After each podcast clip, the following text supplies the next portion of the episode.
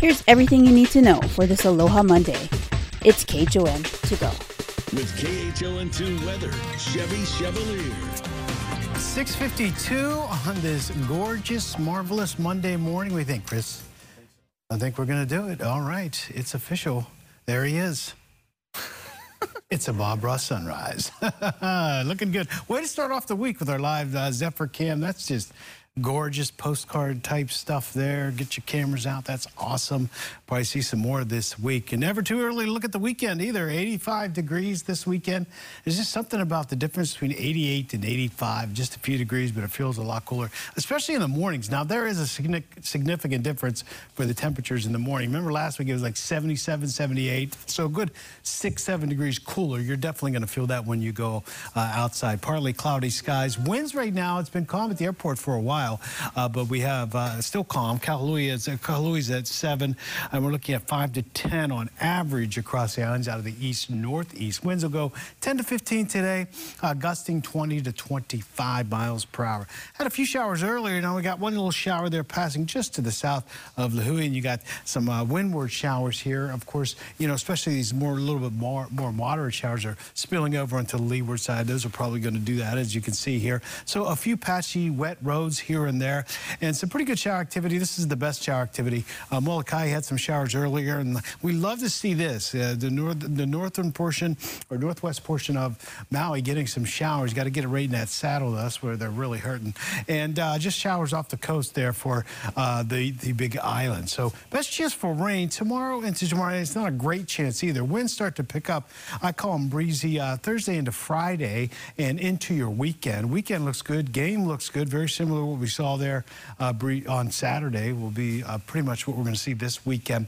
Uh, just slight chance for showers and uh, temperatures in the mid 80s. That's a look at your forecast. How about the surf? We got Betty. Good morning, Betty. Yeah, hey Chevy, good morning. Well, we have no surf advisories posted today. Our uh, swell has gone down a bit, so it's just like three to five feet, maybe some pluses on the North Shore, and a little bit cleaner too as the uh, trade winds uh, came down a little bit. So good surfing potential this morning on the North Shore. The South Shore is pretty small, just one to two at Diamond Head and Ala but still something to ride. Get the longboards out for that. It's about two, maybe some threes on the west side at Makaha and other spots. So definitely some waves left over there. Now we got another uh, bump up coming on Wednesday, more out of the northerly direction, so it'll come back up again. Uh, meanwhile, Sandy Beach uh, checking in about one to three. Makapu'u is a little bit bigger in the two to three foot range, being pushed by the trades today.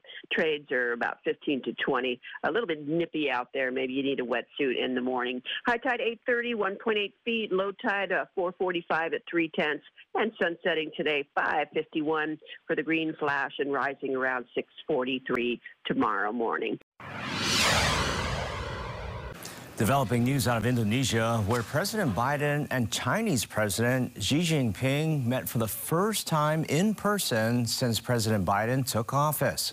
The leaders are attending the G20 summit in Bali.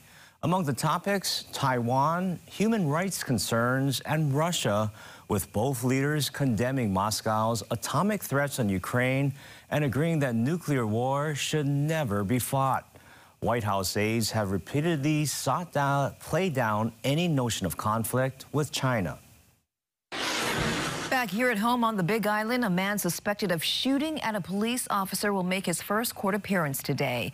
Police say 27-year-old Dylan Paulo Leslie has been charged with multiple offenses, including attempted murder, robbery, and reckless endangering. Bail is set at $1.5 million. Big Island police say last Thursday, officers responded to an armed robbery in Kona with the suspect driving off with a passenger and crashing the car.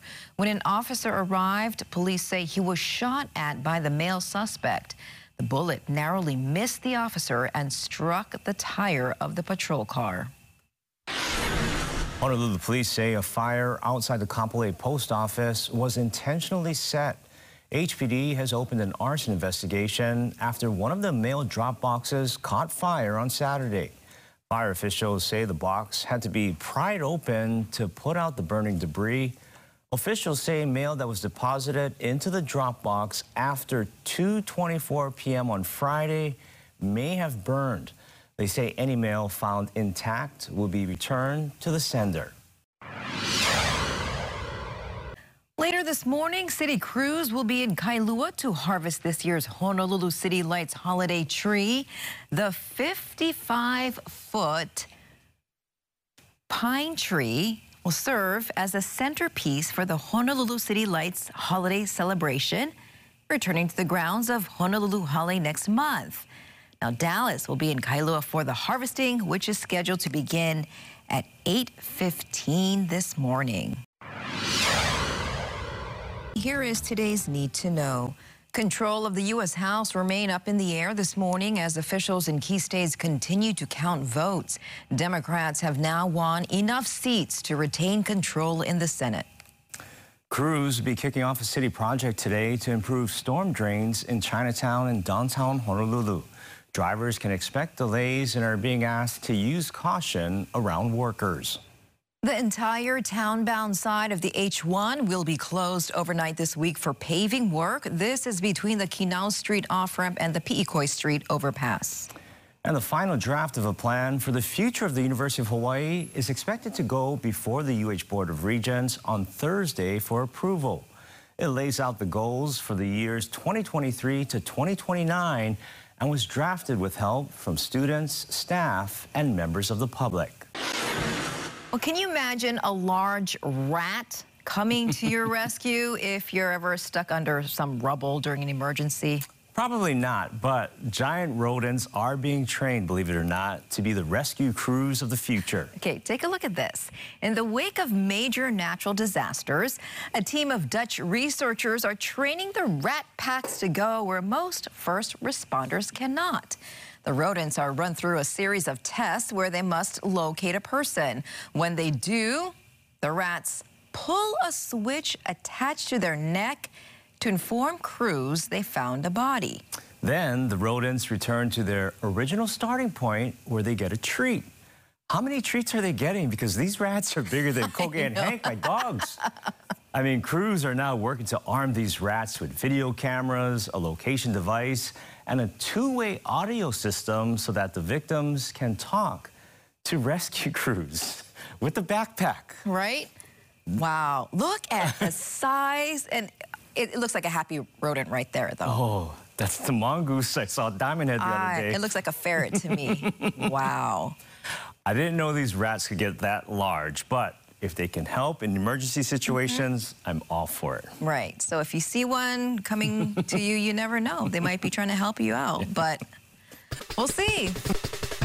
And that was your morning news. Find all these stories and more on KHON2.com, Facebook, Twitter, Instagram, and YouTube. Then tune in right back here tomorrow at 7 a.m. for everything you need to know with KHON to go.